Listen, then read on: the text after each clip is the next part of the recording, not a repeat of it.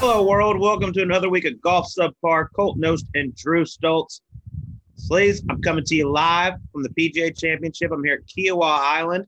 I cannot wait to get amongst it out on the ocean course. Yes, I can see that beautiful backdrop you got there. And I got to tell you, dude, I'm looking forward to this week for a lot of reasons. One being that I can't remember in a long time a PGA Championship venue getting as much pub as Kiawah Island's got going into this thing. I mean, I'm reading about it can play over 7,800 yards, the longest major championship venue out there, all these new tee boxes and things like that. And I, I'm anxious to see. I mean, it depends on the weather a little bit and the wind, clearly, but like, what's a good score around this place? I legitimately have no idea. I, I gotta. I gotta think there's no chance in hell that they're playing at over 7,800 yards any single day out there. I mean, pace of play has got to be six hours out there. If you're putting that thing in the wind and it's 7,800 yards, that would be just a death march. Yeah, I'm very excited to see it. You know, I came here the Monday after the Masters for PGA Championship Media Day. Got to play a couple holes with Collin Morikawa. I played number 11 and number 12, so I know every inch of those two holes. Um, and they asked if I wanted to play the rest of it, and I said, no, thank you. This place is way too freaking hard. I'm out of here. So I drove around the back nine, and uh, I mean, it's a beast. It's I'm sure they'll move it, the tees around and stuff like that. You know, fingers crossed. The weather looks incredible. No rain in the forecast. You know, high 70s every day, sunshine. So it's going to be all they want, I would imagine. You know, it's not going to play anything like it did in August when Rory McIlroy won in 2012. Um, you know, they had a lot of rain. It was soft, didn't quite have the wind. He ran away with it by eight shots. But look, it's a major championship. It's going to be an awesome test. Kerry Haigh, who sets up the golf courses for the PGA of America, does an incredible job. He's the best in the business. So I'm looking forward to it. It's gonna be it's gonna be a lot of fun. You know, I'm excited to be here. Last week in Dallas, I was back home for the first time in a while. That was an extremely long week but man, it was uh, it was enjoyable. KH Lee obviously got the, got the win, but we are on to the PGA, and it's time to get it going. Yeah, on to the PGA is right. And we, I was uh, doing radio this morning, talking with a couple guys who had gone out and played nine. A couple of them played the back nine. And they were like, man, the, the wind right now is blowing about as little as I would think it would blow all week. It's like maybe around 10 miles an hour. He's like, we played number 17 from 238 yards into the wind. And they're like, I was debating between slamming hybrid or chipping a three wood. And I was looking up there, I was like, I don't even know where to bail out. The water's clearly dead. Left is dead. There's nowhere to go. And I'm just like, yeah, I mean, I got to think setup wise, like they can do whatever they want with it. Maybe the first two days, you know, they don't make it quite as bad, being that, you know, you're going to have a lot of guys out there. You got to get through a cut. But then on the weekend, like you said, no rain. They could probably make it as firm and as fast as they want to get it out there and stretch it as much. I'm like, I'm legit. I honestly think we could we could see another one of those major championships where we get a, a single digit under par. I think that if they, I think if they want to do that, they could absolutely do it, and I hope they do. Here's hoping, yeah, no doubt about it. I know you and I both love that. I mean, I think somewhere seven to ten under par is just an, an awesome championship. Um, I think the best players can really separate themselves. But um, it's going to be a great week. Great golf course, incredible field. Sleeves, I'm making my debut on CBS this week. Yes. I can't be more excited. Hopefully, it's not one and done. We'll see what we'll see what happens. Hopefully, I don't mess it up too bad. But uh, it's going to be a big week. Yes, sir. Congratulations on that. Seeing you getting the nod up to the A team, that's a big deal. It's a perfect opportunity for you to just shamelessly plug all of our shit. I want to see the word subpar. I think anytime someone hits a bad shot, you use the word subpar after it. I think that would be fitting. Just don't be afraid to do that. That's what all these guys do in that in your world. They just shamelessly plug all their all their stuff. So do not even hesitate for a second to just get obnoxious with the amount of, of, name drops you throw out there. I will do my best, but please, I'll tell you what, our guest this week, I kind of like him around this ocean course. Um, it's Pete Dye Golf Course. He tends to play well at those. Webb Simpson, we sat down with him in his hometown of Charlotte, and we got amongst it. Yeah, dude. I mean, where where do you not like Webb, especially on these Pete Dye golf courses? But I mean, he's one of those guys that just rarely ever seems to have a bad week. He's kind of point A to point B. There's no superpowers. He's not the world's longest driver. He's not the world's best iron player. He's just really damn good at pretty much everything. And I think these type of golf courses, in my opinion, for Webb, like not the shootout type golf courses where par is at a premium, things like that. Those are the places that I, I tend to lean towards Webb um, more so than anywhere else. Yeah, well, we had a blast sitting down with him, and might be the only man on the planet more caffeinated than the sleazy man. Here he is, Webb Simpson on Golf Subpar. We have a major champion and seven time tour winner with us today. One of the most well liked guys on the PGA Tour, I would say, safe to say. And probably the first guest who's ever shown up, Colt, with, with more caffeine than I have. I was going to say, this is incredible. He might be the only man I know that enjoys caffeine more than you. this is this is a beautiful thing. We got three drinks. Walk us walk us through what we got here. So I love sparkling water. You know, just kind of clears everything out. This is my This is my Ember mug. I'm not trying to do a pitch for Ember, but it keeps coffee hot for 60 minutes. Okay. Uh, third cup of the day. And then we got water because, you know. Gotta yeah, hydrate. It's 8:45 for the record. 8:45 in the morning. Yeah, but the first kid, we're gonna hear our first kid, one of five kids at probably 6:50. So I know I got to get my first cup with you know silence in the house. How how many cups of coffee a day? Uh, four to five. Four to five. All right. It used to be Diet Coke. Used to be Diet Coke, and that that count was a lot higher. Give me a count. You know, to be fair, six to ten. Six. It was a killer when I would go to a restaurant at night and they had good Diet Coke, like Outback. I remember had good Diet Coke. so, and if I had a good waiter or waitress and they just kept them coming, I mean, it could be five or six at dinner. What made you stop the Diet Coke? Uh, well, I hired a trainer for the first time in 2010, and he didn't he didn't like the the aspartame, you know, in the Diet Coke. So he wanted me to switch to regular Coke if I had a Coke. Uh, but I just went ahead and went to sparkling water. I feel like regular Coke would be worse than Diet Coke. But people, yeah, but the aspartame is what people get. Oh, the worried It's that sne- it's that sneaky ingredient people don't really talk about. Yeah. But I, That's Daly esque. Six to ten. Yeah. I mean, that's. Would you drink it on the Putting 'em course while down. you're playing? uh, not in a tournament, but Okay. here at home I would. What about what about now? Coffee. Give me a game day routine. All right, you got an early tee time. Are you hammering out three or four cups I'm- before I'm- you get on the first tee? I'm automatic two before any round. Like if I'm if I'm playing early, if I'm playing at eight o'clock, I'm gonna get up early and have some coffee. Like I, I have to wake up.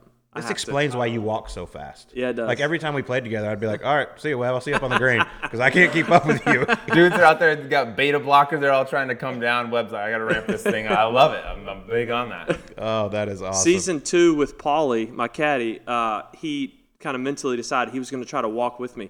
He felt like, you know, we got to do more talking, you know, hang out more.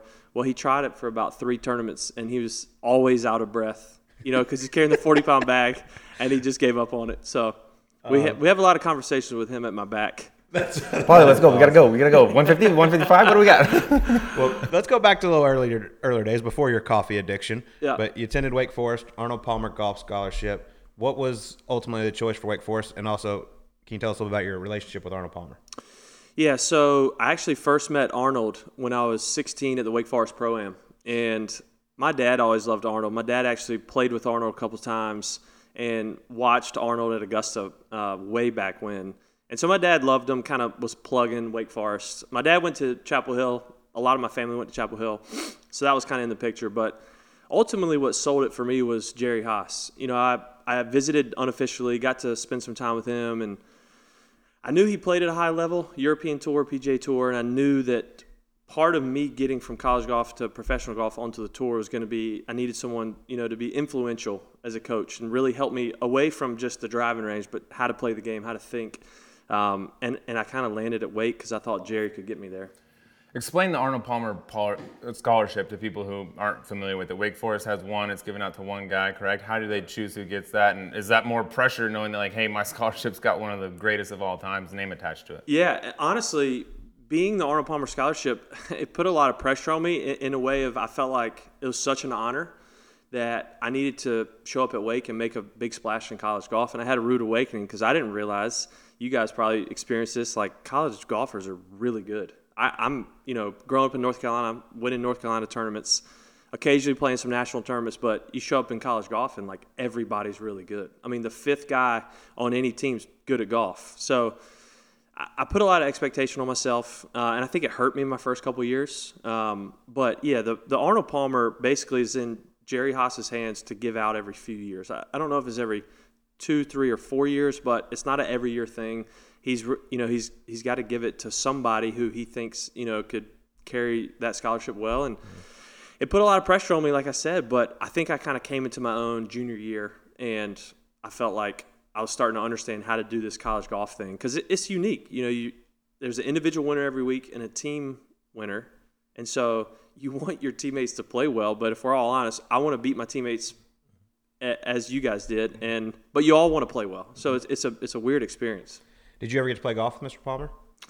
Never played with him. Uh, I played in the Arnold Palmer Invitational twice as an AM, and got to go up in his office each time and talk with him. And he, I mean, it it would have been nice of him to shake my hand and, and say hello, but he told me to sit down. We talked golf, we talked Wake Forest sports, and um, couldn't have been nicer of him. That's so cool. Yeah. Yeah, that's the guy. Being on the Arnold Palmer Scholarship was obviously a huge deal at Wake Forest, but also something major happened there. You met your wife, Dowd. Yep. And you mentioned your dad earlier. I know he played quite a big role in this. Yeah. Can you tell us a little bit how Yeah. he helped out with Dowd? Well, we tell people we are in an arranged marriage from my dad. uh, so my dad met her at a party about two weeks before I went to school. She's a year older, and um, he said, "Hey, my son's coming to Wake in a couple weeks. He's this dorky golfer. All he does is play golf." he goes, "I'm worried about him making friends." He goes, "You're so beautiful. Take him out on campus and like just let him walk to class with you, so people think he's got a beautiful girlfriend." And he goes, "I'll seriously pay you a hundred bucks to do it." And she said, "She's like, hey Sam, here's the deal. If he if he's half as good looking as you are, I'll do it for free." Which that grabbed my dad's heart, and he called me. He's like, "Hey, I met this girl, Dowd. You got to meet her." And I'm like, "Whatever, Dad." So I see her the first night I'm at Wake. We're going out a couple couple parties with the golf team, and I try to get my teammate who had a couple of drinks that night to go ask her, ask this random girl who I saw who looked like the girl my dad described. Go ask her if her name's Dowd. Well, he ends up not making his way over. He gets distracted, and I I ended up meeting her the next day. We started dating, and um, here we are. That was 17 years ago, Wow. and we got five kids. That's incredible. What kind of party is your dad at where there's good looking college chicks, dude? That's unbelievable. Hey, Sam, we might. My dad goes to some things, but there ain't no good looking college girls at So, him. so we're in Charlotte. We're in the South. There's a thing called the uh, debutante ball. Oh, you yeah, guys heard yeah. of that? Oh, I know what it- I know what they are, Yeah. yeah. So uh, I guess when a girl's 19, 20, whatever, she makes her debut, and it's this old tradition where the parents kind of send her out to you know to date. I mean, it's so it's such an old tradition, but her friend was doing it, and um, she was there at the party. That is so awesome. Yeah. Hell of a tradition. So unlike thanks- any other. Thanks That's to one my of my- dad for that. Yeah, that's one of my favorite stories. I love it. I'll give you a How much? How much? How Oh. much crap did you catch from everybody being like, "Hey, your dad's got to be the one to broker your dates for you, otherwise you got no shot." Well, honestly, like sh- Dowd will tell you, I was texting him like, "Hey, what do I do? What's my next play? Like, how do I handle this?" So he was texting me all the girl advice, and honestly, like that's how it is for me. Like I, I, I had no game, and so I told Dowd, I said, Dowd, once we started dating, I said, you, you realize how confusing women can be, right? And she goes, What do you mean? I said, Well, multiple guys wanted to date you and you didn't date them. I acted like I didn't want to date you and you want to date me.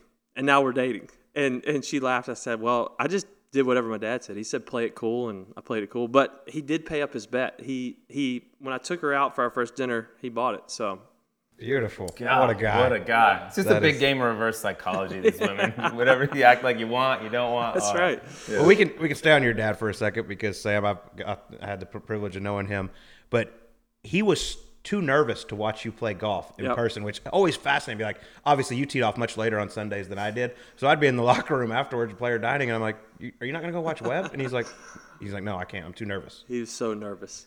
I mean, He always was. I mean, my first national tournament, I was 13 years old, the Big I in Houston, and it's just me and him there. And, and, and I'm just happy to be in the field. So he didn't need to be nervous, but he's nervous. He can't watch me play. I get to the 18th hole of the first round. The clubhouse in the background, they have these windows you can't see in, but I know he's there. So I just kind of wave. I have no idea if he's there, but I think he's there. So we get done, and he's like, "Hey, how'd you know I was there?" And I said, I didn't, but I figured you were watching me because you're so nervous. He's like, I was. I mean, my first win in Greensboro, he wouldn't leave player dining until I hit my second shot on the green on the last hole with three shot I lead. was going to say, a pretty big lead. he couldn't, eh, he, he just couldn't do it. Do you think that's how you'll be with your kids if they play? I don't know. I mean, I'm already a little nervous, you know, like watching them, you know, whatever sport they're playing, but I don't know if I'll get that nervous. I mean, what was funny about my dad, when he could caddy for me in amateur stuff, he would want to do it because he felt like he could say stuff to me. And so we had a fun time in Southern AM and USAM with him caddying. Um, he would still get nervous, but you mentioned my fast walk earlier. I couldn't keep up with him. So I get it from him. Oh, yeah. Especially if I hit a ball left or right and we might, you know, need some time to find it, he would take off. that nervous energy. Well, you, you mentioned. Do you think you'll be like that as a father? Do you, do you think you got any little golfers in, in the flock? We, we we're exposing golf to them now, and they like it. They don't love it. My son's getting into it a little bit. You know, he's he's taking a rip at it out here, um, which I like. But we'll see. Definitely not going to pressure them into it. I want them to kind of get excited like I did. Uh, I played basketball until I was 15, but I realized I was really slow and I couldn't jump, and I was a below average shooter, so no future. Other than that, no. Other than that, I had a chance. should have walked on the Wake. Yeah. That is awesome. Well, before you turn pro, though, you and I got to represent Team USA in the Yep. Walker Cup over at Royal County Down in Ireland. Yep. Tell us a little bit like some of your memories from that team and how much fun we had going over there. Oh, that was probably my favorite memory uh, of amateur golf, to be honest. I mean, we had, talent wise, we had an amazing team. I think at one point we had eight of us on the PGA Tour with tour cards. One guy, he n- didn't turn pro, Trip Kuehne. Um, and Jonathan Moore was over playing in Asia. So, I mean, it was a stacked team. Um, I remember a lot of card games. Yes. Swish. Swish, which As you call it, Canadian blackjack. Oh yeah, Yeah. Canadian. As Great nervous game. as my dad was watching me was as nervous as I was playing Swish. But I was I loved it. But I was I was in it minimum. So we played. We all circled up. We Game played. minimum. Buddy Marucci, our captain, obviously has tons of money. He, he'll play for anything. And then I like to gamble. Billy Horschel, Dustin, we're all around. Webb wanted to play every minute of every day, but the odds could be he could basically have no chance to lose. Five dollars. Would never go over five dollars. And if there was bluff if there was any kind of doubling down, like ten, I'm sweating. like for real, I'm sweating. But uh, but no, I remember honestly, one of my favorite memories was I was in the second to last match, maybe. Uh, I can't remember, but I was playing David Horsey, and it was close. There was we had a pretty good lead Mm-hmm. going to Sunday. There was tons of their own cheers that morning in, in Ireland, and, and you could tell the difference. Obviously, we had some cheers, but theirs were a lot louder, and it was I was nervous because I'm like, man, they're having an unbelievable day. Then you see scoreboards, a lot of their colors up there, and then on 17, the visual picture I see of the Walker Cup in 07 is Colt Knost running down the fairway, Running? with an American flag. And that was like I, I got so excited because I, I re- if he's running down the fairway, I'm still playing a match. We must have won. Colt's running, something major happened. And and and it was over. And and I looked at David. Colt's fired up. I'm like, man, it's over. Like I'm I'm hoping he just shakes my hand because we're tied at the moment. Me and David Horsey. And he didn't look too happy. He wanted to keep going, and he ended up beating me. But we won, so that's all that matters. I remember you told that story on your Feherty episode, and the first thing Feherty goes, "Wait, Colt was running." Oh, there you go. yeah. Obviously not a big shock, but man, that was so much fun over there. It was, Yeah. and uh, I actually got food poisoning uh, Friday night. Um, the night before, I guess we started on Saturday. It's Mm-hmm. only two days. I always forget it's two days, but I didn't feel great. But We're gonna get into that Colt later. got, Yeah, uh, no, we're gonna get into it. Just save it. Just save it. But by the way, the two days of the Walker Cup, I think, God, I wish they'd make it three. Like, Yeah. I mean, it's just, it, I feel like it starts and it's over. It's so fast. Yeah, it is so And it's such a special event. yeah, You said it took you a couple years to figure it out in college. It didn't take you long to figure it out in the pros because turned pro in 2008. You come out right out the gates, almost win twice on what's then the nationwide tour. Then you get to a Q school, cruise through that real quick, and top 10 a couple times right out the gate on tour. At that point, are you thinking this this pro golf's pretty easy?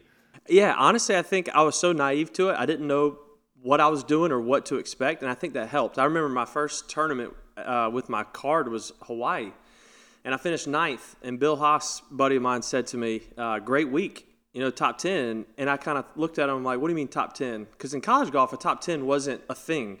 Where on tour, it's a it's a great week, and so that was my first kind of eye-opening experience to realize, man, top tens, you're doing something right. And so, um, yeah, I jumped right in, and I had a great first year. Um, second year, kind of the sophomore slump. I didn't have my card secured till uh, I think it was Vegas. I had a chance to win Vegas. Uh, the Q school application was in going into Vegas, but I had a good week and secured the card. And um, yeah, that was it was a tougher year the second year, but definitely learned a lot.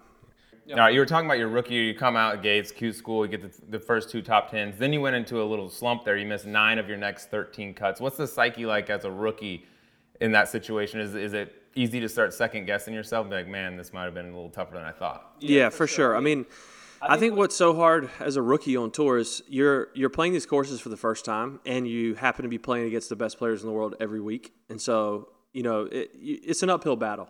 And I remember that stretch of missing that many cuts, and you you do you second guess, you doubt, you think about going to see a different swing coach, trying different driver, putter, whatever it is.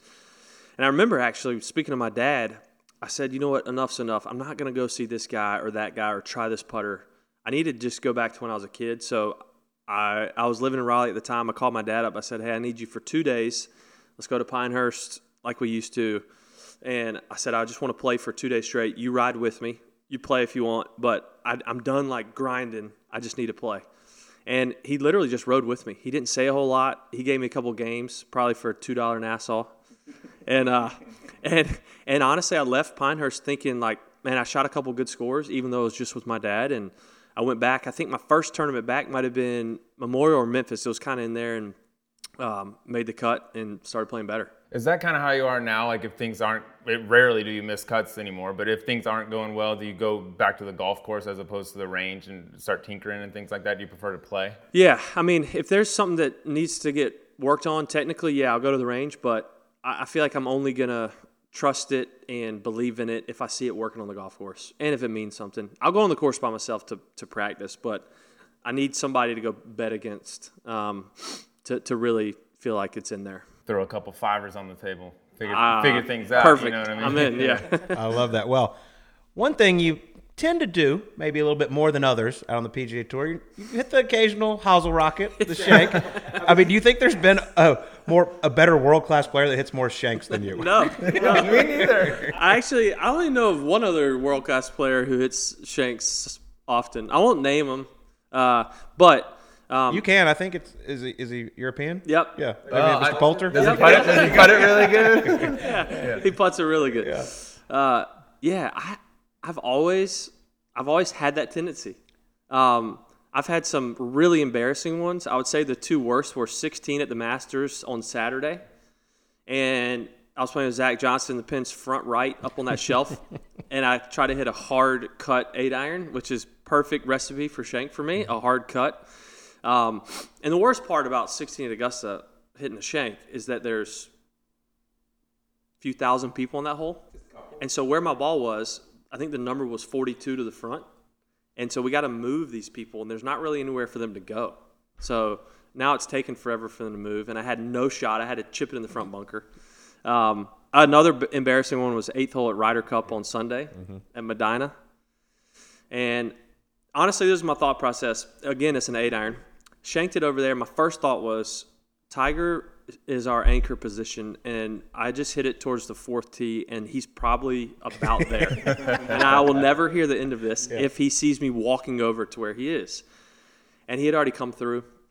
We lose the Ryder Cup, and that night after the award ceremony, Tiger kind of motions for me to come here, and um, he- he's like, "Hey, man, that was a tough day," and I'm like, "Yeah," and he's like, that wind was all over the place, wasn't it? And I'm like, yeah, it was. And I, I'm in my mind, I'm like, why is he talking about this right now? And he goes, where'd you have have the wind on two, par three, and I don't know what I said. And he goes, where'd you guys have it on eight? And he goes, we had it straight left to right. When I got there, it was more than 20 or 30, and kind of looks at me with that big grin. and I'm just shaking my head. He's like, I heard about it. Yeah, I heard about it. Yeah. Must So- have been blowing 50 when you hit. it. yeah. But it, I mean, it doesn't seem to bother you though. Like you're like, oh, yeah. I mean, that just happens occasionally. Like it just, Yeah. You move on to the next shot and it's done. Yeah, I mean, and Paul, as a good caddy, reminds me my shank, my my most frequent shank years are my best years. I had a lot in twelve and won the U.S. Open. um, I had a lot in thirteen. You know, had a good year, and and so it comes. I think I've hit so many, like you're saying, like I'm just used to it. It's so Um, funny. But Kisner tells a funny story that 11, that, uh, this past two, two Sonys ago, I hit a shank so bad on 11 that I thought it was out of bounds. And this, Kevin still to this day says it's the worst shank he's ever seen anyone hit because it was low and picked up some dew. I remember Uh, this. I yeah. remember somebody sent me your shot tracker. I'm like, whoa, boy. I remember this. So uh, it was in bounds, made four, and got out of there. Uh, People love it though. You're relatable. They're like, here's Webb Simpson minus 37 for the week. Oh, there it goes. 42 yards into number 16. It's, it's, Shank's only this close for perfect. I've had one here. First hole of the PGA Championship uh, on Saturday. Six iron straight into the woods. So You had a you had another beauty at the Ryder Cup too, which is very understandable. The three, but it was a wasn't a shank. Pop It was up. a dead straight three wood, about Yeah, down the middle. 195, 200. Uh, 170 probably. 160. maybe? Yeah, Yeah. Okay. take us through that because, I mean, obviously the nerves are just insane. they are. Yeah, so I'm hitting the first tee shot of the whole Ryder Cup, and you're obviously so nervous. I, I mean, I would say the the next most nervous is a Masters first tee, but there it's like a whole nother level. And I honestly, I was really nervous, but I felt good. I mean, it's a three wood, and the fairway's pretty wide. Well, the funniest part to me was we're playing Rose and Stenson, me and Bubba. So I hit my pop up right down the middle, about 160, and then Rosie has three wood already before I hit. Rosie goes back to the bag and he pulls out driver. Yes. Of course, of course, dude. Of course, he, he he wants the biggest thing in his bag, and it wasn't really a driver hole for him, but he just hit it. Um, and I had hybrid in where Bubba hit driver and probably had 100 yards in. Um, What did Bubba say when you popped it up? he just kind of looked to me. He's like, "I got you this hole, Webb. Don't worry about it." Is that that new nine wood you've been trying out? that was that was so embarrassing, you know, being the first hole of Ryder Cup. But I mean, honestly, in that moment, like you just gotta laugh, and you you gotta realize like people are gonna talk about it, and it's it's fine. Like it's just like you said, if I can relate to people, great, you know. I remember hit- you hitting it, and you kind of just like looked up, and then you just bent down and picked up your tee, and nothing like really happened, and then they just showed the ball land. I Like, remember the- oh my god. The camera was like panned up by the bunk or whatever it was, like where the ball is expected to land or whatever, and like it was Yeah. nowhere to be. And then it was like zoom back, and it's like, oh, there it is. It's like four paces on the fairway. That was probably the worst part, honestly, was I had to wait on my second shot because all the camera crews from all the different networks, they had to move. They were in my way. They had to come all the way back. So as embarrassing as it was, I'm sitting there waiting for all these people to move back and get out of my way. And there's not a sprinkler head within 100 yards. Pa- Paulie's walking away. I'll go walk. You know what? I'm walking fa- super fast today. I had four cups of coffee. I'll handle it. I think we got 280. But you mentioned 2012 earlier. Yeah. U.S. Open, get your first major champion. Obviously, that was an incredible week at Olympic Club. What was it like realizing you became a major champion? And also, we do have to talk about the Birdman, The Birdman, my good friend. my good Got it, dude. friend. The next 45 minutes on the bird. He's obsessed with the Birdman. yeah. Um, well, I showed up and my game wasn't in good shape at all. I think I missed the cut at Memorial by eight shots. And so I go in not expecting much and had an average first couple of days in 29th place. Play good Saturday, shoot two under, move all the way up to eighth. And then I think I was 26, never contended in a major at all, had no experience there. Um, so being four back, I think I was fourth or fifth to last group, so nobody was talking about me. I think that was a good thing because you know I, I'm not really under the spotlight, whereas the other guys were. So I go out, kind of doing my own thing. I'm two over early on Sunday, but then make a nice birdie run, birdie in six, seven, eight, and ten. And I kind of realized in that moment I'm probably right in the middle of it. I, I, I look at scoreboards now. I love looking now. I didn't then, so I didn't really know. Um, but yeah, I think it was. I was shocked. I was pleasantly shocked. But I, Martin Kaymer, kind of his experience at Whistling Straits becoming a major champion, I, I read some of his comments shortly after. Really helped me because he said he felt like when he became a major champion, he felt like he had to be a different player, and all of a sudden overnight he's a different player, and he wished he wouldn't have kind of put that pressure on himself.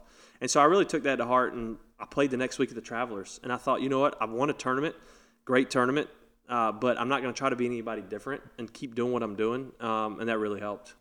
Go back to that that Sunday final round because you're four back, like you said, but there's seven guys in front of you, right? At that point in time, and the pressure's not on you, so it's kind of a perfect storm. But at that point, do you have like a target score in your mind for a Sunday? Like, all right, I think if I can get to this, I might have. Because kind of at the mercy of the leaders, right? Yeah. If they go out and put a day together, Exactly. they're not going to be catchable. But do you have a?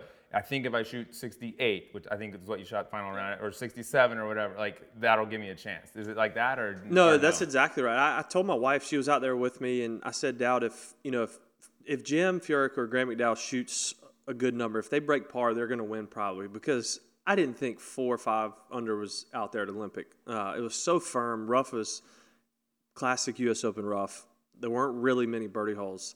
But I said, hey, if I go shoot under par and they don't have a great day, I've got a chance. And so that was kind of what I was thinking. And and, and you know what's cool? Paul that morning uh, went out and watched golf. And when he got to the range, I said, hey, what holes you watch? He goes, I watched eight, the par three, right by the clubhouse, and a little bit on 18. He goes, the weirdest thing was happening on eight. He said he watched four or five groups come through, and everybody but one guy was short of the green on eight, which that day the pin's back left. So they're way short. He's like, I don't understand. He goes, the wind's not blowing much. I don't know what was happening. So sure enough, we get to eight. I'm in between five and six. I want to smash a six. I don't want to go long. And he kind of comes in close and whispers. He's like, hey, from what I saw earlier, he's like, I think we have to hit five. I'm like, okay. So I hit five and I hit it good as I can hit it. and it ends up carrying this bunker, the front bunker, by only about three yards. So it barely was enough club, and it went to 20 feet, and I made it for birdie. And honestly, that was the difference. I mean, had he not been there, I hate at that time I hated really taking yardage off of any iron shots. I want to hit it hard. Had he not seen that, I would have hit six. I would have been in the front bunker, made par bogey, and somebody else would have won. Incredible Shout out caddying, Paul. Yeah, Paul. unbelievable. Paul Yeah, with That assist. awesome. Yeah. Big assist. yeah. So it's cool. He, he gave me a frame picture of me hitting on that hole. Um, Oh, So that's a wow. cool, cool story. Yeah. That is awesome. Well, there was another cool story because right after you become champion, you're down there getting the trophy, U.S. Open trophy, and your good friend the Birdman appears. Have you heard any background on this guy? Like what? How did? What, did, what was your thoughts when this guy walked out? So when he walked out, I'm kind of in the moment. And what's funny is right before he walked out, I'm kind of trying to take the moment in. And what what what my mind's thinking is, wow, there's a lot of California State Police around this ring. There's 25 of them, and I'm like, right before right before Birdman comes out, that's my thought. And then all of a sudden he breaks through, and I see his hat, that funny hat, and I see it's it's a blue, it's a red, white, and blue hat.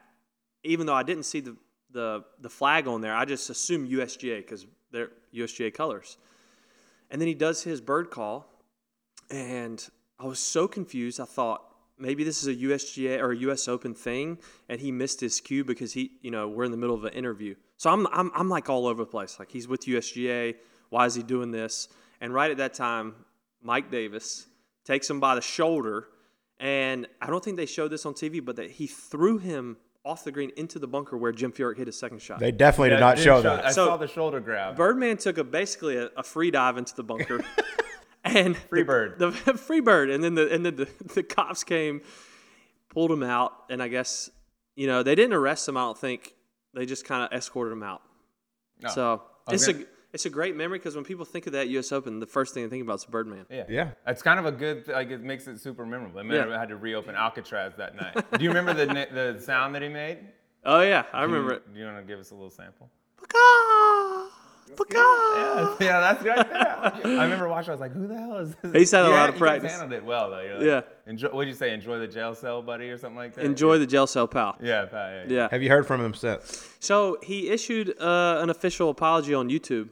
Oh, really? to me, but I I didn't want him to. I did, I thought it was I wasn't mad at all. Um, I thought he added to the experience. Uh, and I know he went to a couple other tournaments that summer. I think he went to the to the Open Championship.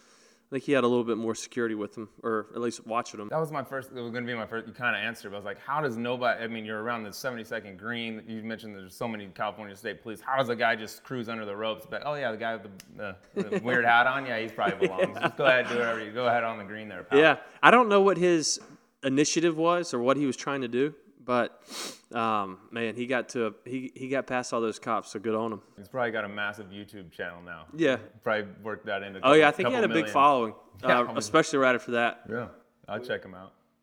One thing you went to, you went to the belly putter very Yep. very early on, and then we got it got banned. Which I was a belly putter guy. Yeah, Um, one, you made a lot of putts with it. I did, I did, and then it, it went away. My belly got too big, and the putter got too short. but, uh, We call it a putter. yeah, it's actually just a putter now. But they they the anchor ban was 2016, correct? Yep. What was that moment like for you? Was it like, oh boy, this is full panic? Here's a method that you know I've really, it obviously works extremely well, Yeah. and now I have to go learn something new or go back to something that I'm a little uncomfortable with. Yeah. Yeah. I mean, I was I was extremely nervous, fearful. I mean, I started with the belly putter in 04, my freshman year at Wake, and instantly I putted better with it. And so I used this thing for 11 years, and it, it's a completely different feeling, motion, the way I stand than a short putter.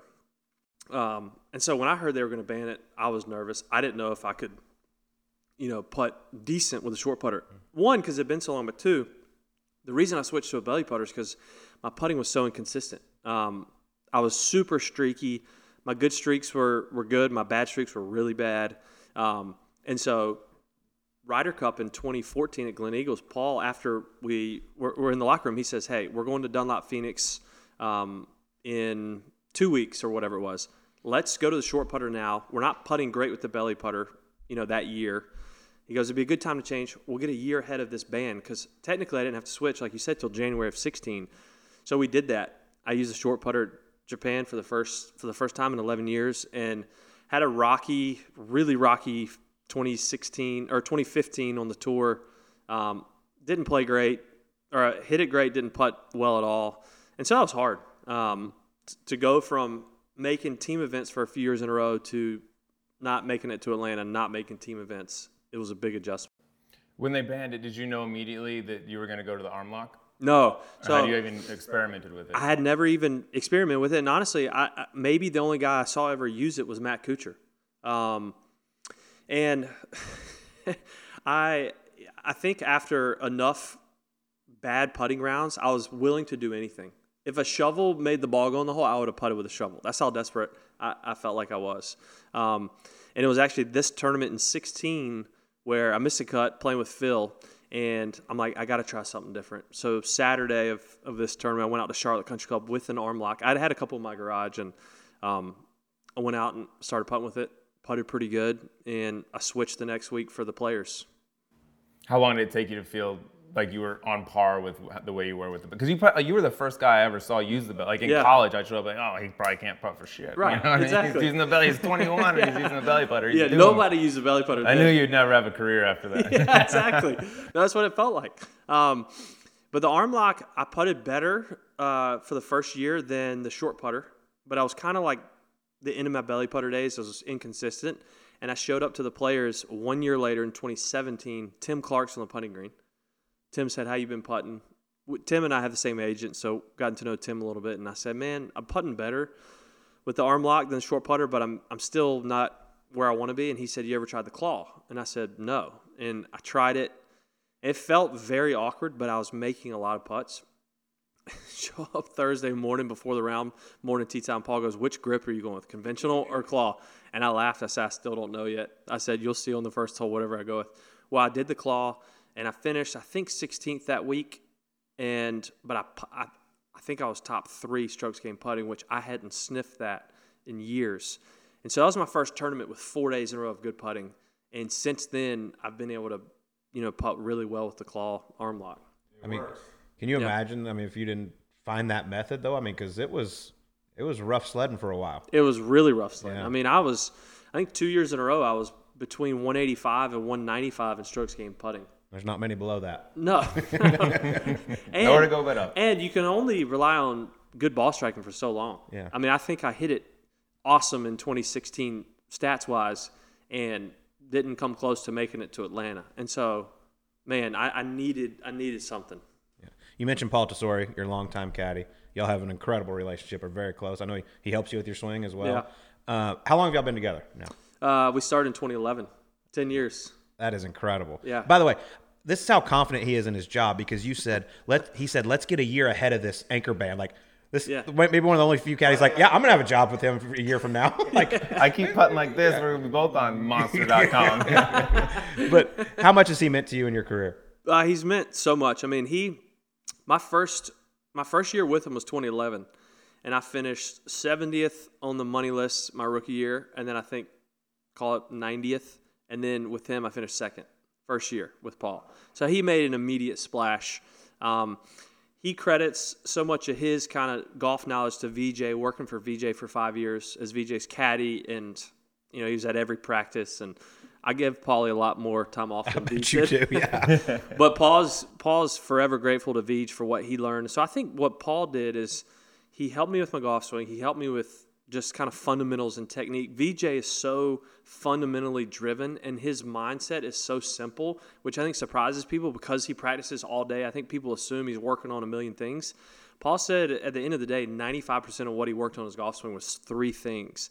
And so I've kind of adopted that in my golf swing and um, has helped. But yeah, Paul is an amazing caddy, an amazing. He's got an amazing eye for just technique in the in the in the game, and also a great friend. I mean, we players give us a hard time, caddies give us a hard time because we room together. I don't think any other player caddy room together. But here's the deal: I'm on the road by myself, 20 weeks a year. I want to hang out with somebody. I don't want to go to sit in a hotel room, you know, every night. So we room together and uh, we have a blast. That's awesome. Yeah, it's more like a brother. Y'all's is like more like a brotherhood. There's, Yeah. there's some cool like friendly player caddy relationship. Yeah. You guys feels more like family. Exactly. And I think that helps our relationship professionally because there's such a there's such a a common ground of hey, I'm for you. I want you to get better. Like so whenever he has hard things to say to me or I have hard things to say to him, we both know that we're we're after each other's betterment. And so I think that helps both of us because you know, if, if, if he's seen something in my golf swing, it might be hard to say like, "Hey, you've had a couple nice weeks, but we're going to go down the wrong path if we don't fix this." I don't think a normal player caddy relationship could could operate that freely um, out of fear of you know what might happen. Ruffling feathers. Yeah. Yeah. That's really really cool. Yeah. Should we get to the E9 sleeve? I got one question. Okay. There's only a couple people I feel like in the world that can answer this question. We've got to go to 2018 players. Touch on that little cruiser victory you had there. But you go in the final round, seven shots up. Okay, that's why I say you're one of the only guys that can answer this. You have that lead. What's that? What's that like for you? Knowing I got seven shot lead, that's pretty nice. But also, if for some reason, especially at Sawgrass, where some bad things can happen, if I don't happen to win this thing, this is going down in history. Yeah, all those things go through your mind, and it doesn't help that my tee time I think was like two forty that day or something, and so you're sitting around all day, and obviously we already talked about I'm six thirty with with coffee, so I'm up all all morning. Pacing. yeah, but uh, it was more uncomfortable than I thought it'd be. I mean, seven shots, y- you almost like feel better at tied or one up because if you lose, whatever. Yeah, it's just all downside. Correct. Um, and I remember, you know, the first or the second hole, I three putted for par. Danny Lee birdied, and on three, he hit it to a foot, and I hit it in the left bunker. And so I'm like, you know, if I don't get this ball up and down, it's all we're, we're already down a four shot lead, which is nothing, as you said, around that golf course. But got it up and down, kind of weathered that beginning and birdied seven. Um, but then I had a kind of a rough stretch. Eight, I bogeyed. Nine, I made par when I could get home in two, and I bogeyed 10 from the middle of the fairway. So I'm got that long walk to 11, and I knew we were going to wait. The guys in front of us just teed off. So I kind of had a pep talk with myself. I got a birdie hole here. 12 is a birdie hole. It's drivable. Um, and then obviously 16 is a birdie hole. So I kind of told myself, you're fine. Like, the guys who are near you only have a couple holes left. Like, just buckle down here for a few holes and got got my birdie on 11 and 16. And honestly, I wasn't going to exhale that entire day until the the ball's on the green on 17. Because four shot lead, eight shot lead doesn't matter because we've seen guys reload, reload, and thankfully Paul got the number that morning. It was a perfect sand wedge. I don't like getting up on that hole hitting like a little chip wedge. Some guys do, I don't.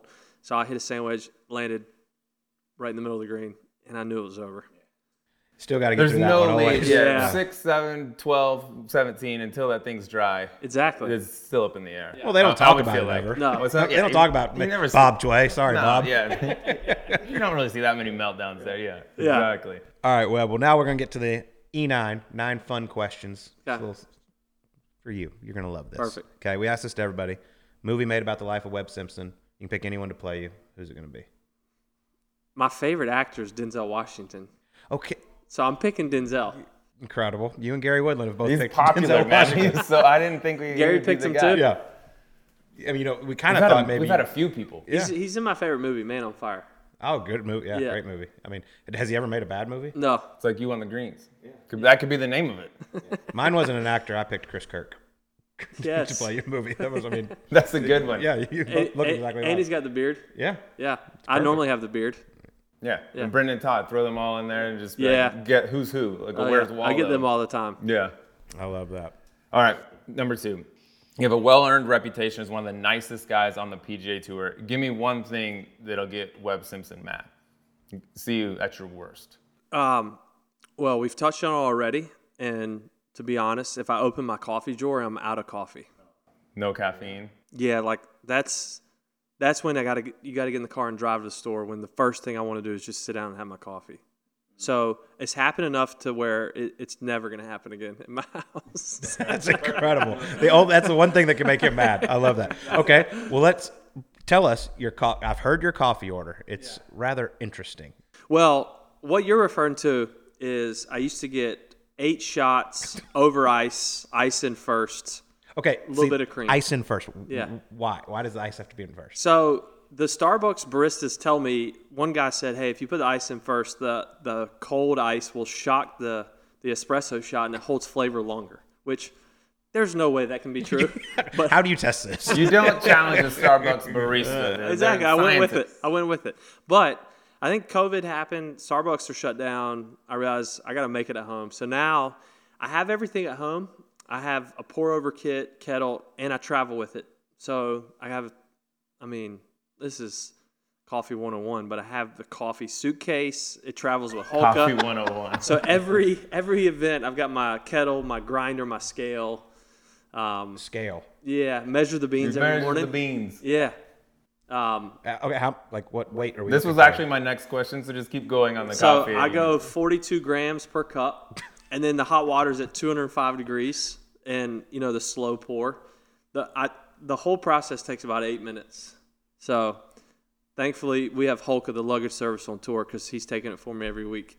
I got to try. It's this like Breaking sometime. Bad in, in Webb's kitchen. Yeah. It's like a little meth lab in It there. is. I've wondered sometimes at hotels, like, are these people going to think They're there's gonna something think shady I'm going on in here? Cooking meth Yeah. up in it. No, dude, this is just my morning my coffee. coffee. And I've got the Chemex beaker, you know, so that that looks a little sketchy. Brings a hazmat suit. Eight minutes to make your coffee each morning. All That's right, that was awesome. actually my next one. So fire two on Yeah. that one. Oh, that is great. Um, all right, well, we talked earlier about our swish games at the Walker Cup. You're gambling, Yeah. and you didn't like to play for too much. I mean, you've made over forty million dollars on tour. What's the biggest bet you've ever made? So my first uh, Presidents Cup in Australia, uh, I'm playing with in a practice round with Phil and Furyk, and on the way to the tee, Bubba had played the Ryder Cup in Wales in 2010, and Bubba said, "Hey, uh, just to let you know, we're probably going to be playing for a thousand dollars today." And I'm like, "What do you mean?" I'm like, "What if I don't want to?" He's like, "Well, you're playing with Phil. You don't you, What if I you don't don't have a choice." He's like, "I'm just letting you know." He's like, "I don't want to play for that, but he goes, that's what we're playing for." And so, um, so we did, and I, Bubba and I won, and I said, "Hey, Bubba, Jim can pay you. I want Phil to pay me because I want to always say that I'm, I'm a thousand up on Phil. Never gonna bet him again." I love that. That's It's a thousand Yeah. bucks. You Perfect. keep that thousand and you frame it, put it on the wall. I don't care if you're down to your last nickel. I have a feeling Phil's largest bet's a little bigger than that. I'm sure that probably didn't even get him excited that day. That'll be the answer. What's the smallest amount you've ever played for? On tour? One day I played Webb Simpson for a thousand dollars. yeah, exactly. Uh, All right, I got to fill in for my coffee. I just thought of it. Are we? Are, can we confirm that the Birdman actually might not have been just Charley Hoffman in disguise? Yeah, because then Charley had the, the long hair. Yeah, and this Yeah. is Siegel. This is right up Yeah. this is alley. Yeah, I, I yeah I couldn't see Charley doing that, but maybe we'll see. But we've never seen Birdman and Charley in the same place at the same time. That's all I'm saying. All right, that's awesome. Next question. All right, you mentioned earlier you got food poison at the Walker Cup on Friday. I might have gotten amongst it, as we said on this show a lot on Sunday night. Who do you think felt worse Monday morning going to the airport? Me or you? Definitely you. And the proof of that is Yeah, prove it. proof of that is I woke up Sunday morning feeling a little better. I had like full breakfast. Colt and most of the team, they're kind of getting on the bus last minute. Colt's there, you know. Colt Colt likes to hold court. You know, Colt was he was always telling stories, making us laugh on the team bus. Well, Colt's real quiet Monday morning, kind of cuddled up in his seat, and Colt needs a pit stop. So The roads in Ireland are a little windy. a little windy, a little bumpy. And Buddy Marucci, our captain, Colt says, Buddy, we got to stop like right now. So Colt needed to stop. Colt wasn't feeling great. Um, and we're all just smiling. You know, it's a great victory we just had. And now Colt's in the woods in Ireland. Some man's driveway, just puking some random dude's driveway. We all got pictures of it. and, uh, yeah. Sasquatch. I felt Does better anyone have any? after Yeah. do- Are there photos of this? They Apparently, exist? Dustin has a photo. Yeah. we're gonna need to retrieve I, I, I know what the photo looks like. I probably don't have it, but yeah, we need to get it. good blackmail material for CBS and contract negotiation. co- Well, we can release this, or you can take what I'm we're fine offering. with it. We had, Yeah. hey, we broke a very long streak of losing across Yeah. the pond, so I was very, very happy. But yes, So, so Sunday night, my last memory, because we were all at the, the dinner, and I'm still not feeling good Sunday night. I got to go up to my room, and so as I'm walking out, I see Colt holding, you know, a server's tray of shots, and that's when I said goodnight to to Colt. Colt's ready to celebrate. So that was my last picture of him Sunday night. Robbie Zalzneck, our team manager, made me a bobblehead doll me with a red USA cap on and holding a tray of shots. it's, it's fantastic. That's perfect. Uh, I love it. That was At a least fun y'all one. weren't sharing a room. Well, we sat then next to each other on the plane ride home, and I mean, we were both dead Yeah. from the week. But Yeah. hey, I puked and felt better. Yeah, good. You're gonna have to share facilities. That's nice. Uh, all right, next one. This is more of a story. Tell me, can you tell us a story about how your good friend Bubba Watson helped facilitate your caddy's wife getting a very nice piece of jewelry? Oh yeah. So we were at the Masters a few years ago, and um, I guess when Paulie was engaged, this was that time, and Bubba said, "Hey, if you, I think it goes that if you can find the a palm tree, um, one palm tree at Augusta, I will buy you, you know, whatever ring you're going to get Michelle." Well, we get to four, and obviously there's the only palm at Augusta, and now it really sticks out. Then there was a lot more shrubs, bamboo around it. Well, Paul finds it. Bubba's mad because he's got to buy this ring, but he said he would do it, and he literally bought the ring. I guess it, I don't know if it was engagement ring- ring or wedding ring, whatever it was. Cost a lot of money, Oh. and, and he paid up. He did. Yeah, he did. Yeah, he bought the ring. I like that. So we always talk about it on that whole note. Man of his word. He is, Unlike when yeah. he told me he would come on this podcast and has backed out. It's a lot easier to buy the ring after you win the tournament too. yeah, right? exactly. Yeah, Yeah. he that Oh, it yeah. must have been twelve. Yeah, it was- yeah, that's what I yeah, his was first told. one. Yeah, yeah. He had he had plenty of money to, to buy it before that, but that helped. yeah, that's catching him at a good time. Yeah. I'm in a good mood. Here, I'll do it now. Yeah. All right, last question. Your caddy, Paul Tesori, very good player. Y'all play a lot of golf together. Has he ever beaten you? Yes. Got to be honest on this podcast. Yes. He'll listen to this. He beat me at Augusta. He was one up going to 18, and I hit it five feet, and he hit it 20 feet maybe, and he made it. He made birdie on 18 and beat me by one. What was his reaction like? Um, he, I think he was way more excited on the inside than on the outside. I didn't know he beat me at the time, but he he he let me know he did, That- and and still to this day lets me know that he beat me. Well, I mean, what a place to do it. 18 Yeah, at and Augusta. we played all the way back. It was legit. What year out. was that? That? Was probably that was short putter days. that was probably 2016. Oh, okay, yeah. Yeah, We had him on the radio, and he called and told us that story. Like first thing he said was, like, "I got to tell you the story about me." No, beating no. So I asked him. I, I said, have, has Webb, "Have you ever beat Webb?" And he goes, "I'm so glad you asked." How much time do we have right now? we went shot go by hole shot. by hole. Yeah. So on one, I was playing a title sport. Awesome. Well, Webb, we can't thank you enough, my man. This Yeah. has been awesome. Thank you for Appreciate having you, me. dude. Thanks for yeah, sitting down. super fun. And that was Webb Simpson joining us on Golf Subpar. Sleaze, I, I know you don't know him very, very well, but obviously he brings some energy with his caffeinated as he is. Yeah.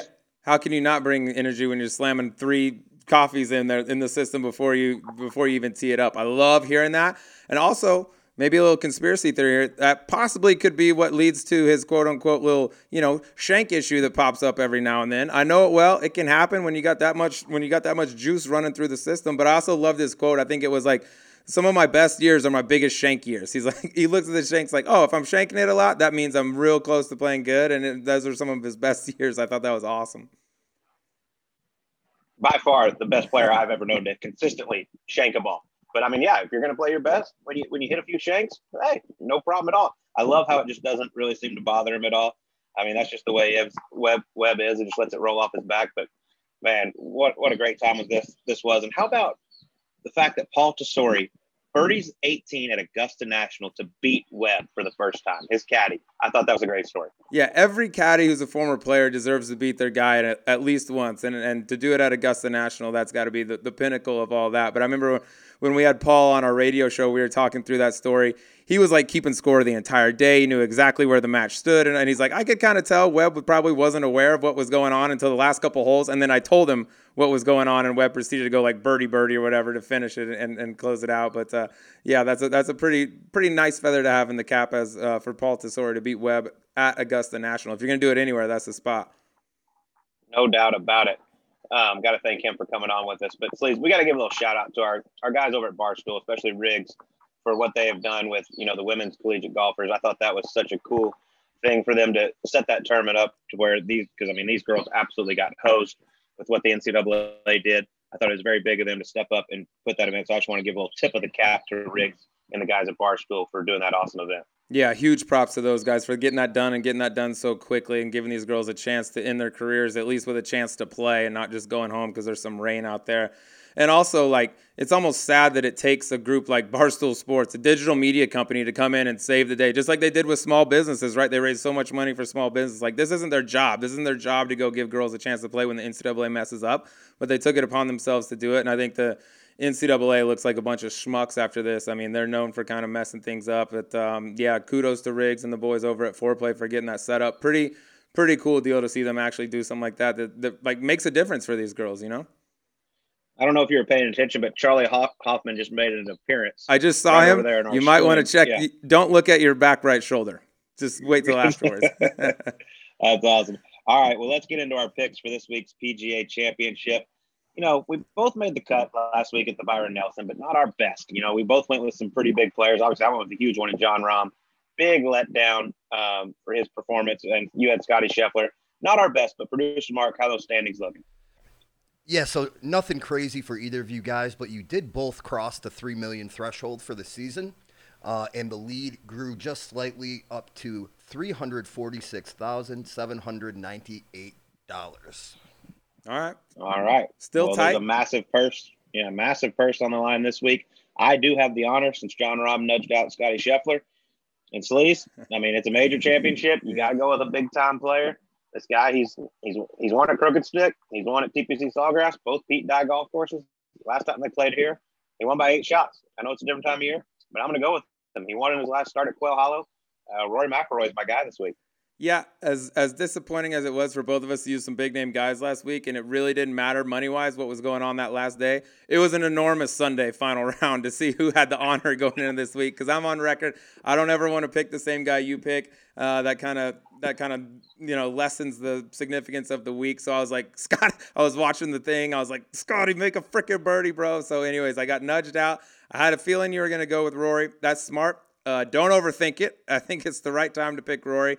I'm going to go with the guy I've been saving, waiting for him to, to catch form, and I think that time is now. He's the 16 to 1 betting uh, betting odds this week. Jordan Spieth is who I'm going to go with. I'll give you my logic wow. here. You tell me if you disagree or agree with this. All right, recent form, last eight events, he's got a win, six top tens. He's only finished outside the top 15 one time. Okay, my hope here, Colt, is all this hype around the golf course, how hard it's going to play, things like that. Even the best ball strikers in the world, I'm hoping if the wind gets blowing, they make this thing as hard as they say they can even the best in the world are missing a bunch of greens. All of a sudden, it becomes a little, the emphasis on the short game becomes a little more important. Who can get up and down? Who can scramble? Who can make those six, seven foot par saves? And when if it gets into a situation like that, uh, there's nobody better than Jordan Spieth there. So I'm gonna go with Jordan Spieth.